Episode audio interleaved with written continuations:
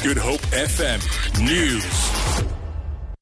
Good evening. Stellenbosch University says the institution maintains a policy of zero tolerance towards racism following an alleged racist attack which took place near the campus at the weekend.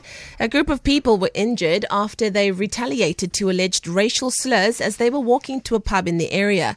Reports say university student Terence Makapan ended with a bloodied nose after being attacked by a group of white men. Another alleged student was injured in the jaw. The incident was posted on social media. University spokesperson Martin Viljoen says it's unclear at this stage whether all those involved are indeed students at the institution. He says affected parties are encouraged to lay charges with the police and campus security. ANC presidential hopeful Matthews Phosa says he is ready to restore the dignity of the ANC if he is elected as party head at the December elective con- Congress. He addressed the Methodist Church of Southern Africa in Mtsatsane in the Eastern Cape. Phosa says he was one of the writers of the Constitution whom he says some individuals are not respecting. I want to reinstate that moral authority of the Constitution, as started by President Mandela and uh, Mbeki. And I feel we need to deal with that and grow our economy, get it out of junk status, create employment from a growing economy.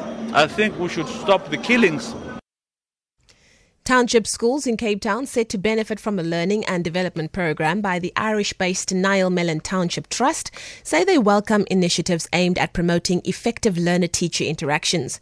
More than 50 Irish volunteers will spend two weeks in the mother city sharing their teaching experiences with their local counterparts. Schools in Khayelitsha, Blue Downs, and Masiphumelele will benefit. The principal of Umangaliso Primary School in Khayelitsha, Mlumgisi Siko, says they are ready to exchange ideas.